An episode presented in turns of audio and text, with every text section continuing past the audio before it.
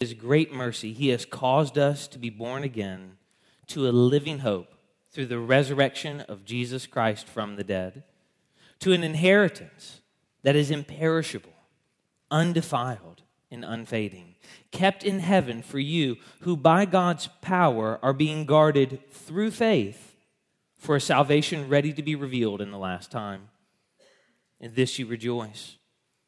Though now, for a little while, if necessary, you have been grieved by various trials, so that the tested genuineness of your faith, more precious than gold that perishes, though it is tested by fire, may be found to result in praise and glory and honor at the revelation of Jesus Christ. Though you have not seen him, you love him. Though you do not see him now, you believe in him and rejoice with joy that is inexpressible and filled with glory, obtaining the outcome of your faith, the salvation of your souls. Concerning this salvation, the prophets who prophesied about the grace that was to be yours searched and inquired carefully, inquiring what person or time the Spirit of Christ in them was indicating when he predicted the sufferings of Christ and the subsequent glories. It was revealed to them that they were serving not themselves, but you, in the things that have now been announced to you through those who preached the good news to you by the Holy Spirit sent from heaven, things into which angels long to look. Let's pray. Father, we are indeed thankful that this salvation has been revealed to us. And Father, we ask today, if we are in Christ, that you would encourage our faint hearts. We thank you for the songs that we have sung, the prayers that we have prayed, the confession that we confess together. And Lord, we ask that you would use these things in your word right now to stir up our affections so that we might continue to persevere in the faith. And Father, for those who are here today who are not yet believers, whether they are young, whether they're children with their parents here today, whether they're first time guests, whether they're older. Lord, we ask that you would be merciful to do the good work of redeeming grace, that you would command their hearts to obey your word and cause them to be born again by the Spirit of Christ. Father, we thank you that when we read your word, we can be confident that you, the one true and living God, are speaking to us. I pray, Father, for help right now in this time. And we ask all of this in the name of Jesus Christ and Him crucified. Amen. On June 17, 2015, Dylann Roof walked into a Bible study at Emanuel AME Church in Charleston, South Carolina, and murdered nine people simply because they were black. On July 30th, 1967, when she was 26 years old, Joni Eareckson dove into the Chesapeake Bay after misjudging the shallowness of the water and became a quadriplegic from the shoulders down.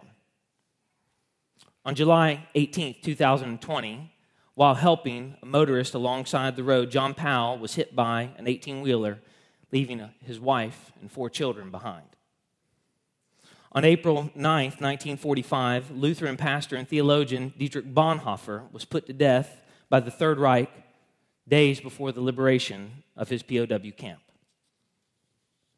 In the midst of these sufferings, and sufferings like these miscarriage, cancer, dementia, Alzheimer's, divorce, the rebellion of children, the rejection of friends, we may be prone to ask ourselves Is Peter's God so unfeeling, so uncaring that he would simply tell us, rejoice in trials?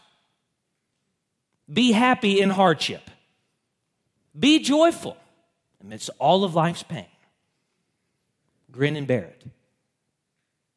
When life becomes difficult, when we face deep discouragement and agonizing loss or ongoing pain, we set out on a search to find answers to questions that are significant.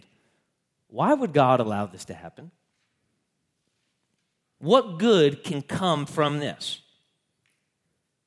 What will it look like for me to trust in God in the midst of this trial?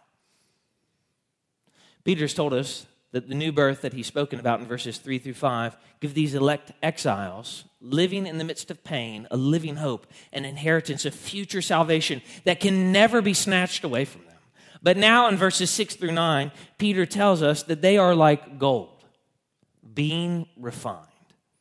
And suffering is the crucible that God uses to refine them. It is the pathway to godliness that passes the test on the last day. Two points will frame our time together, but each point has four subpoints. So I'm going to say point one, and then I'll say first, second, third, fourth for the subpoints. Point one purposeful pain. Look with me again in verse 6. In this you rejoice, though now for a little while, if necessary, you have been grieved by various trials, so that the tested genuineness of your faith, more precious than gold that perishes, though it is tested by fire, may be found to result in praise and glory and honor at the revelation of Jesus Christ. Christians, like non Christians, suffer. But is there a purpose for it? Everything in us wants to scream, no, there is no purpose for suffering in this life. But that is not what Peter says, is it? he tells us that there is a purpose. His purpose statement is found at the very beginning of verse 7 so that. But we have to get, go through verse 6 to get to verse 7. So let's turn our attention there as we consider first the occasion for our rejoicing. In this you rejoice. The beginning of verse 6 actually elaborates on the phrase at the end of verse 5, the last time because the last time will be, Peter tells us, an occasion, verse 6, for our rejoicing when our salvation is finally revealed. Peter does not want us to miss this. So, careful readers noticed, the revelation of our salvation is at the top and the tail of the passage. Look again at the end of verse 5. For a salvation ready to be revealed in the last time. Now look at the end of verse 9 obtaining the outcome of your faith, the salvation of your souls. Brothers and sisters, what Peter is wanting us to see that it is our future salvation that actually provides the basis for our rejoicing now in the midst of trial and suffering. It is this, Peter tells us, that we have to keep before us and fight to keep before us when, not if, but when we suffer whether it is a result of our sin or the sin of other people, whether it comes from those outside of the church or from those inside of the church, whether it's a result of life circumstances or the seemingly random providences of life. It is focus on the imperishable, unfading, future salvation that is ours in Christ that becomes the source of our joy in the midst of present pain. Are you suffering? For those of you in this room who are suffering, for any of you who have, you know the temptation to focus on the suffering and not on the salvation, to fixate on the pain and never believe that there's a purpose, to accuse God because it all seems random. The certainty of future grace, Peter tells us, results in present rejoicing, not despair reflection on what God has done and will do overflows in rejoicing through, second, the occasion of our suffering. Verse 6. Though now, for a little while, if necessary, as Peter transitions from ecstasy to agony, he comforts the afflicted by reminding them and us that we can rejoice in our suffering because it will not last forever. It strikes now and it lasts for a little while, but it will one day pale in comparison to the salvation that is ready to be revealed in the last time. Far from being a promise that your suffering in this life will be brief, Peter is saying that the difficulty will be brief when compared with future glory, though it may endure for your entire lifetime. Or as Paul says in Corinthians, so we do not lose heart. Though our outer self is wasting away, our inner self is being renewed day by day for this light, momentary affliction. Now, when we read those words, and I read them to you now, I know that some of you are thinking, there's nothing light. And it hasn't been momentary. It's been my whole life. It's been literally years and decades in the making. Is Peter, like Paul, so unaware of the suffering of other people that he would say, whatever it is that you're suffering with, this light momentary affliction, when the reality is for many of you, it is crushing you. You're just shielding everybody from seeing it today. This light momentary affliction is preparing for us an eternal weight of glory beyond all comparison as we look not to the things that are seen, but to the things that are unseen. For the things that are seen are transient, but the things that are unseen are eternal. Peter does not minimize the suffering that you or I or other people experience over the course of their life. Rather, as one pastor said, Peter wants us to see that compared to others and compared to a lifetime on earth, your distresses may last a long time, not a little, but compared to eternity. Compared to the inheritance that is imperishable, undefiled, and unfading, kept in heaven for you, they are only there for a little while. And thankfully, Peter tells us, our sufferings are not the result of fate or an impersonal force of nature. Your sufferings, my sufferings, other people's sufferings are, Peter tells us, necessary. That is part of the will of God. If you have your Bible, I want you to flip over to chapter 3, verse 17.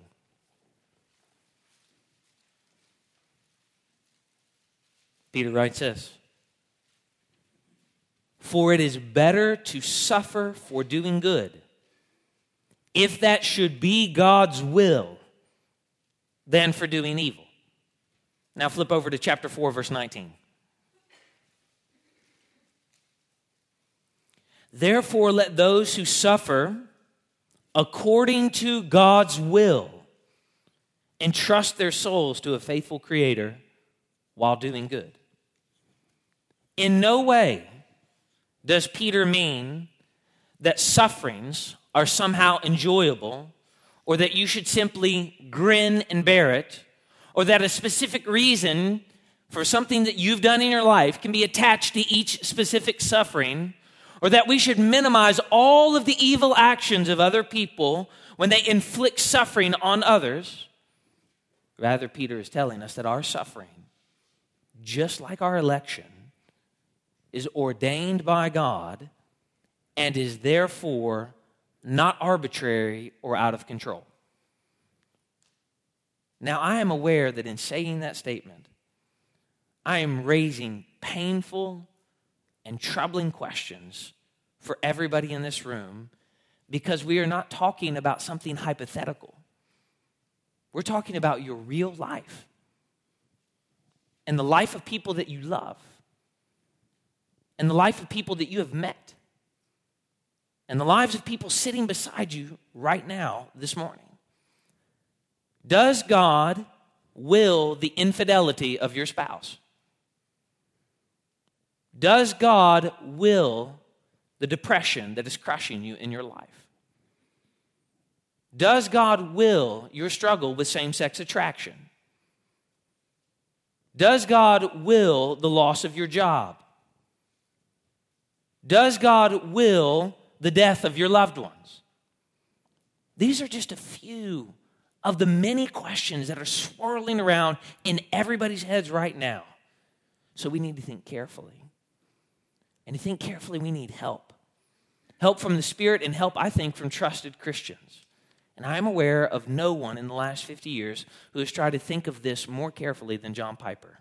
He writes this to this question of does God will this?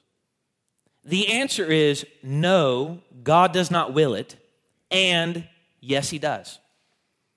No, in the sense that He does not delight in pain for its own sake, He does not command sin or approve of sinning. But yes, He does will that these things be, in the sense that He could prevent any of these things, but sometimes does not, but rather guides them because of higher designs than the destructiveness of sin or the deceitfulness of Satan or the painfulness of suffering. When Christians suffer for doing right, Sin is happening to them. But 1 Peter 3:17 says that sometimes God wills that this happens. He does not endorse or approve sinning, but he can and does will that sinful acts come about for his own holy designs. When Christ was murdered on the cross, it was sin, but God willed that it happened. It was the will of the Lord to bruise him, Isaiah 53:10. And by that we are saved. Piper, like Peter, assures his readers and all of us in this room that God is working out his plan even in the midst of their pain and our anguish. And it is a comfort to us when you feel that your life has been hijacked by evil forces or has been tossed into the blender of capricious fate. God is ruling and reigning and bringing about his will for his own glory and your good in the midst of all of life's suffering and trials. Only because he understood this do we have this amazing statement at the end of the brothers Karamazov.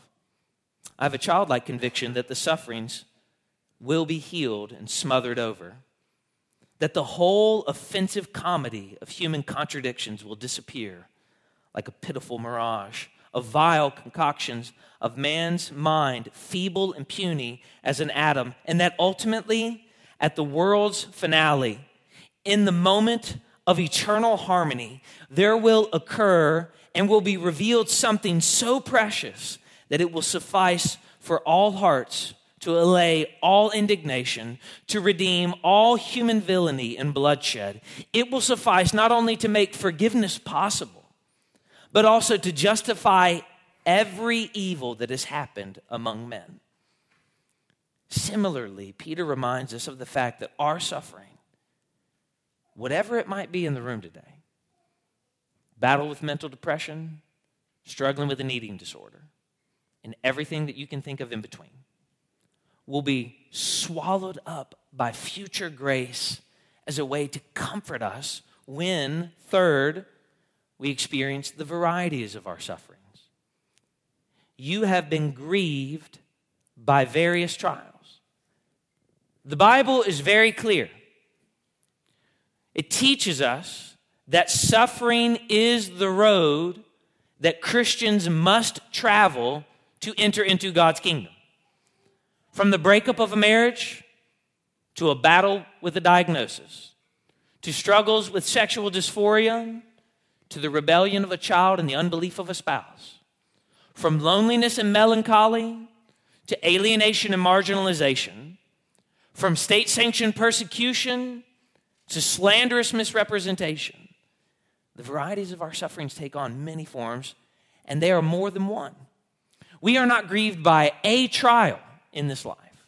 We are grieved by various trials, by diverse trials, by many trials, more than one trial.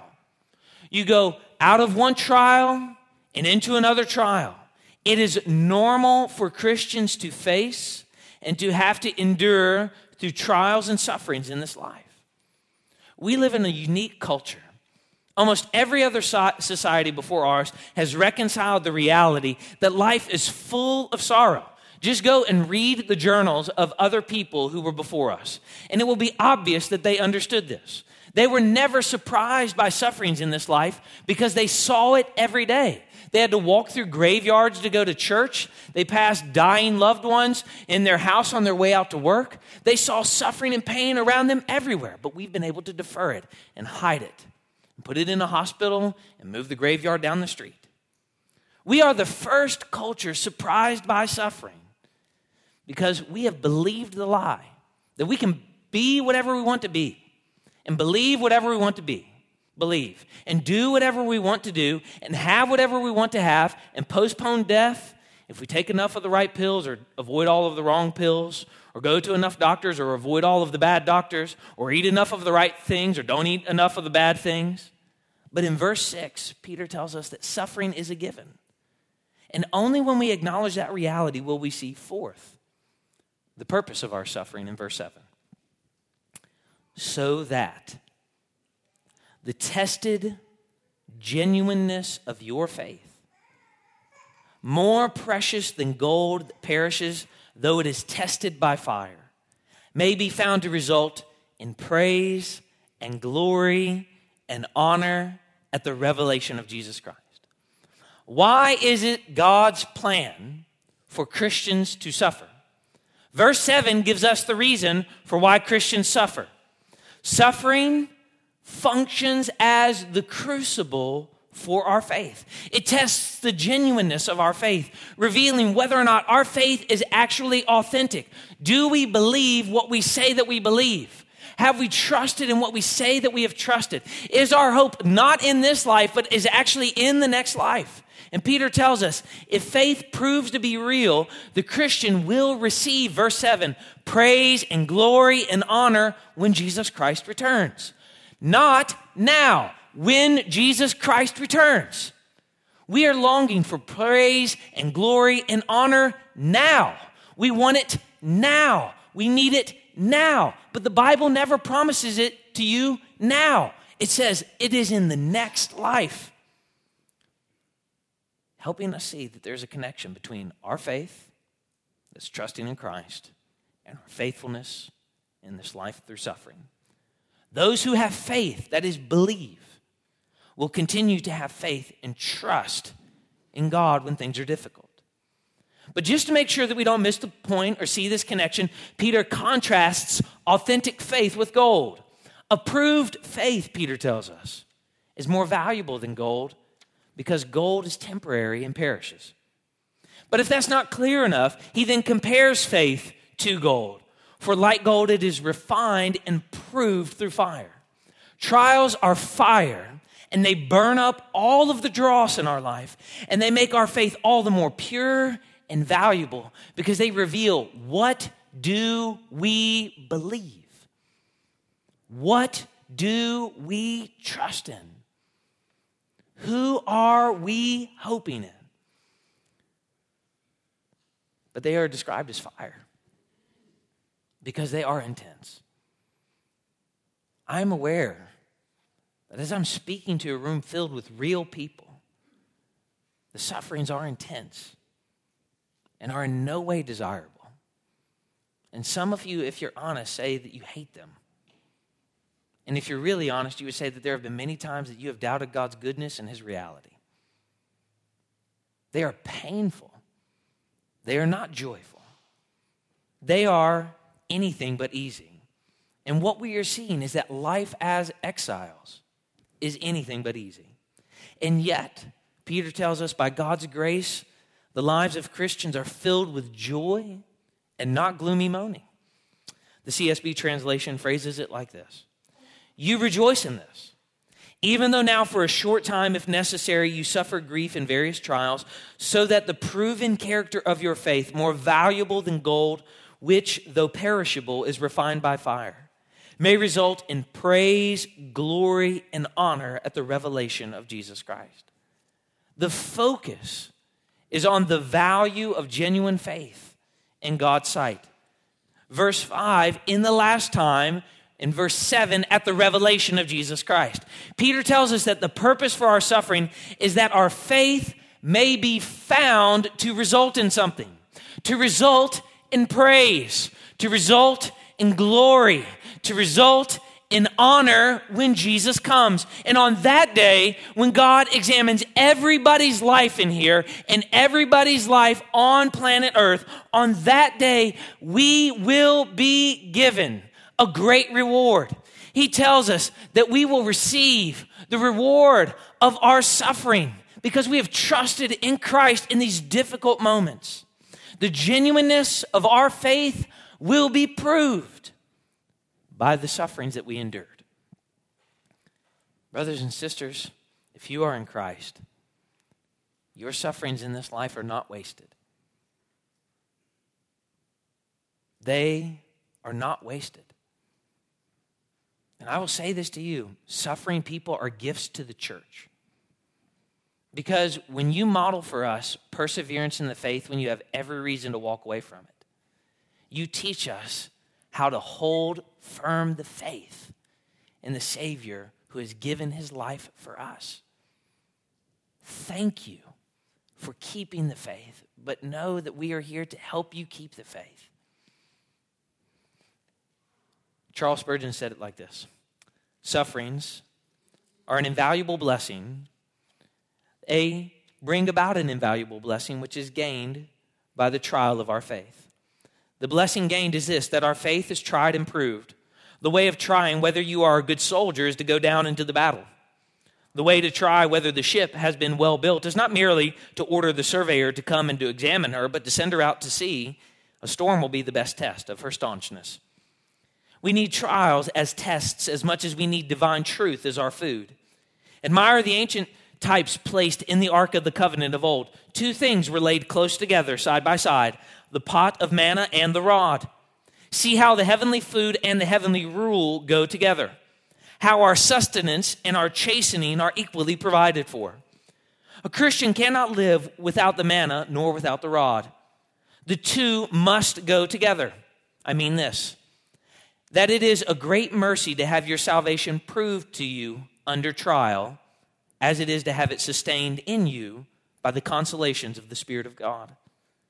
Sanctifying tribulations work the proof of our faith and this is more precious than that of gold, which perisheth, though it is tried by fire. Peter tells us that the pain is purposeful, that God brings suffering into the lives of believers to purify their faith and to demonstrate its genuineness. Purposeful pain, point two, painful joy. Look at verse 8. Though you have not seen him, you love him. Though you do not now see him, you believe in him and rejoice with joy that is inexpressible and filled with glory, obtaining the outcome of your faith, the salvation of your souls.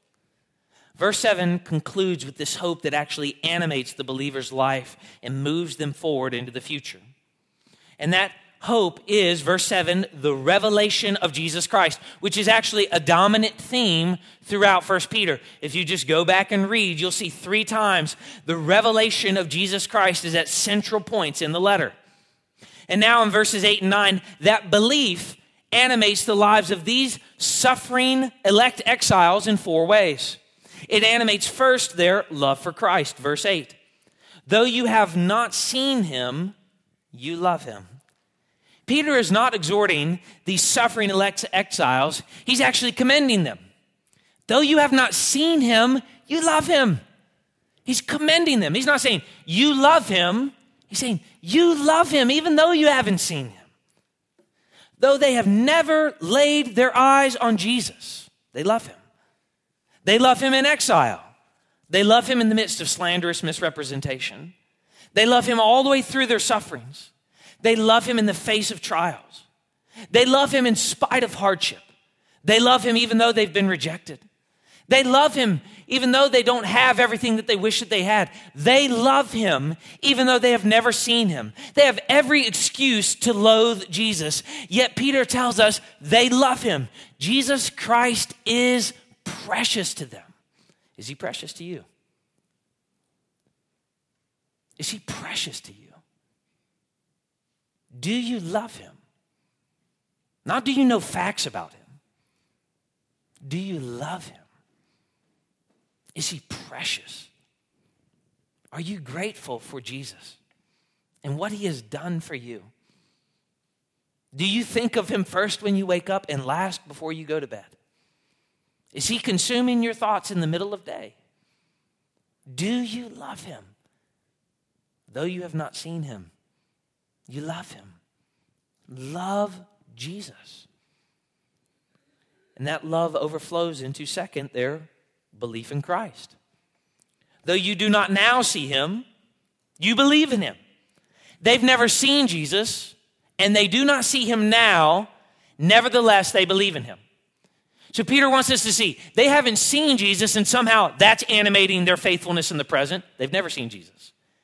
It's not that they see Jesus now and that's going to take care of all of the sorrow and that'll push them forward into the future. They've never seen Jesus. They don't currently see Jesus. They've never had any interaction with Jesus, yet they love Jesus and they believe in Jesus. In contrast to doubting Thomas in John's gospel, their believing, Peter tells us, is not based on sight. John chapter 20, verse 24. Now, Thomas, one of the twelve, called the twin, was not with them when Jesus came. So the other disciples told him, We have seen the Lord. But he said to them, I wonder if this would describe the way that you would characterize your faith. Maybe not verbally, but perhaps by the way that you live. Unless I see in his hands the mark of the nails, and place my finger into the mark of the nails, and place my hand into his side, I will never believe. Eight days later, his disciples were inside again, and Thomas was with them. Although the doors were locked, Jesus came and stood among them and said, Peace be with you. Then he said to Thomas, Put your finger here. Can you imagine? And see my hands. And put out your hand and place it in my side. Do not disbelieve, but believe. Thomas answered him, My Lord and my God. Jesus said to him, have you believed because you have seen me? Blessed are those who have not seen and have yet believed. I too want to see Jesus. Blessed are those who have believed without sight, who have kept the faith when all seemed lost, who have loved the Savior when life is hard. Do you believe? You can believe today, right now. You can learn what Thomas did nearly 2,000 years ago that Jesus' sufferings were real. That's why Jesus says, You want to see if my sufferings were real? Put your finger here, stick your hand in here. That Jesus' sufferings were real.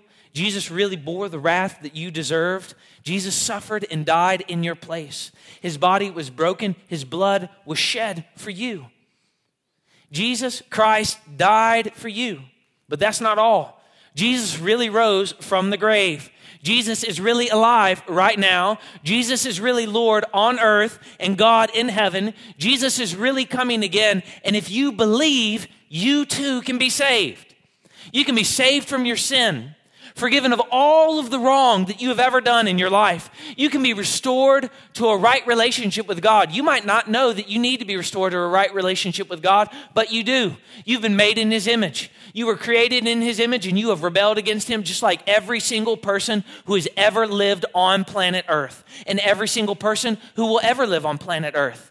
You have been separated from God because of your sins, but you can trust in Jesus Christ today, and you can be born again by the Spirit of God, and you can be raised to newness of life, and you can be an inheritor of promises that are eternal, an unfading, imperishable inheritance. You can be made right with God. You can know Him today and believe in Him for eternal life. All you have to do is repent, turn away from your sin. Your sin is all of the wrong that you do. Everything that you think, everything that you do, everywhere you've ever been, every wrong that you have ever done, turn away from it and cling only to Christ. And there is no amount of what is back there in that sin that could keep him from receiving you. And the reality is, here's the truth, beloved, for all the believers in the room there is no amount of sin that you have before you in your life that will ever keep Jesus from loving you. Jesus has loved you, and he will always love you. Despite all of your constant failings, despite all of the times that you have rejected him and failed him and have sinned against him since the day of your salvation, he will always love you. He is faithful when you are faithless. You can believe in him today, unbeliever. And believer, you can trust in him afresh today. He will always, always forgive. Will you do that? Will you come to him today? We've read about his mercy earlier in our service. Jesus looked out on a tired and weary people and he said, Come, come, all who are weary and heavy laden, and I will give you rest. Are you tired? Are you weary? You worn out by life? Come to Christ and receive mercy and peace and forgiveness and hope a sure and steadfast anchor for your soul in a dry and weary land where there is no water. You can believe in him right now. I'd love to talk to you more about believing in Jesus Christ. You can find me at the tunnel after the service today. If you're a man, I'd love to connect you to another man in this congregation. If you're a lady, I'd love to connect you to another lady in this congregation so that we can show you from the Bible what it means to believe and trust in Christ. These elect exiles, Peter tells us, are blessed because they are those who have not seen and have yet believed. Seeing will be their portion one day, verse 7, at the revelation of Jesus Christ. But in the meantime, their lives are marked by believing, not seeing. Believing in God's promises, believing in God's teaching, believing that He is coming again, believing that He is with them and He will never forsake them, believing, and this believing is the stuff of salvation. And because they believe, they are faithful now they're not waiting for the future to be faithful, they're not waiting for sight to be faithful. I wonder if some of you are waiting for some miraculous intervention in your life and you say, when that happens, when I have the mountaintop experience, I'll finally get serious about my faith. Brothers and sisters, said no one ever in the Bible. Believing, though you have not seen him, loving, though you have not seen him in the past, trusting, and being faithful now. And this is the cause for their third rejoicing in Christ. And rejoice, verse 8, with joy that is inexpressible and filled with glory. The idea in verse 8 is the same word and it is repeated from verse 6. Believers rejoice and they exult in Jesus Christ, even though they do not see him now. And that joy Peter tells us, is a taste of heaven on earth because it is with joy that is inexpressible and filled with glory, or as the CSB says, a rejoicing with inexpressible and glorious joy. Peter wants these elect exiles to see that their hope is not dashed against the rocks because of the sufferings of this life and the troubles of this life and the hardships of this life and the pain of this life they love Jesus and they believe in Jesus and they rejoice in Jesus, even though they have never seen him. And even though they do not see him now, and even though they are currently suffering. All right, we need to catch that. They rejoice in Jesus. Though they've not seen him in the past, they do not see him in the present, and they are currently suffering now they rejoice. They rejoice with an inexpressible and glorious joy that characterizes only the Christian life. They have present joy in the midst of current suffering. All of this prepares them for forth the reward in Christ. Look at verse 9. Obtaining the outcome of your faith, the salvation of your souls. As Peter transitions from verse 8 to verse 9, he contrasts the past and the present with the future. And in so doing, he actually provides the reason for their love and their belief and rejoicing in verse 9. For, you could say it like this this is how you could read verse 9. For you are receiving the outcome of your faith, the salvation of your souls. Or again, as the CSB translates it. Though you have not seen him, you love him. Though not seeing him now, you believe in him, and you rejoice with inexpressible and glorious joy because you are receiving the goal of your faith, the salvation of your souls. Peter is explaining why Christians are filled with love and joy for Jesus now. They have love and joy for Jesus now because of the prospect of future salvation when Jesus Christ returns. So, verse 8, they rejoice even though, verse 9, the outcome of their faith or the goal of their faith is future. Friends, Peter wants us to see that Christians are full of love and belief and joy, even now because of the hope of salvation. There is a real material salvation that we will experience. We will be in a new heavens and a new earth. We will be raised bodily from the grave. We will be vindicated. We will live real lives forever with Him, and we will rejoice with the unending day of life with Christ the Son as our light. A real material salvation that that is, verse 9, the salvation of your souls. Peter is referring to the whole person body and soul, the entirety of a person, from beginning to end. The outcome or the result of faith, he says, is the salvation of our souls. Faith and faithfulness are inseparably linked for Peter. But the latter, faithfulness, is always rooted in the former, faith. We will only be faithful to Christ now when we have faith in Jesus and what he has done for us and for our salvation. Friends, I wonder if it's possible that your faithlessness in this life is actually revealing to you that you do not have faith in the Savior. Now, I know that's a startling thing to say, and I'm not here to just to try to cast out.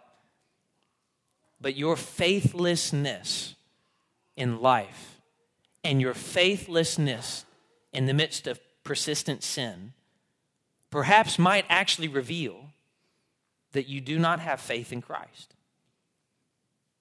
It is the believer that presses through the suffering or the presence of ongoing sin and is faithful because of the sure and steadfast anchor of their soul that the day is coming when their faith will be sight. You have not yet resisted to the point of shedding blood, as we read earlier. To trust in Him now. Faith and faithfulness are inseparably linked for Peter, but the latter is always rooted in the former. In verses 6 through 9, Peter exhorts these elect exiles to remember what we are all so prone and so quick to forget that despite our present sufferings, we will see Jesus when he is revealed and we will enjoy him forever. And hence, Calvin said, It is necessary that we should cast our eyes on Christ if we wish in our afflictions to behold glory and praise. Do you enjoy Jesus Christ? Peter helps us see that duty and delight go hand in hand together. What is your only hope in life and death?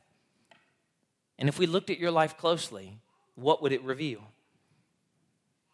What are you waiting for? Why aren't you being faithful to Jesus now and rejoicing now and trusting in Him now and hoping in Him now? Dan misspoke earlier, saying that the Christmas season is coming upon us. Christmas started in October. Actively waiting, looking forward in great hope, with great anticipation, because of the joy that is set before us. Is God so uncaring that he passes over and paves over all of your suffering? Friends, Peter tells us no. God wants to heal you more than you want to be healed. And he uses suffering to dislodge us from our love affair with this world so that we would long for the next world and in this we rejoice. Let's pray.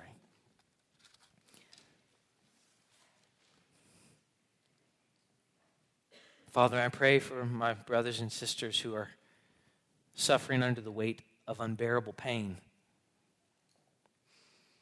Some of it is psychological, some of it is physical, some of it is relational, all of it is devastating, none of it is pleasurable. God, we pray that you would sustain them that they would keep themselves in the faith and that you would keep them in the faith.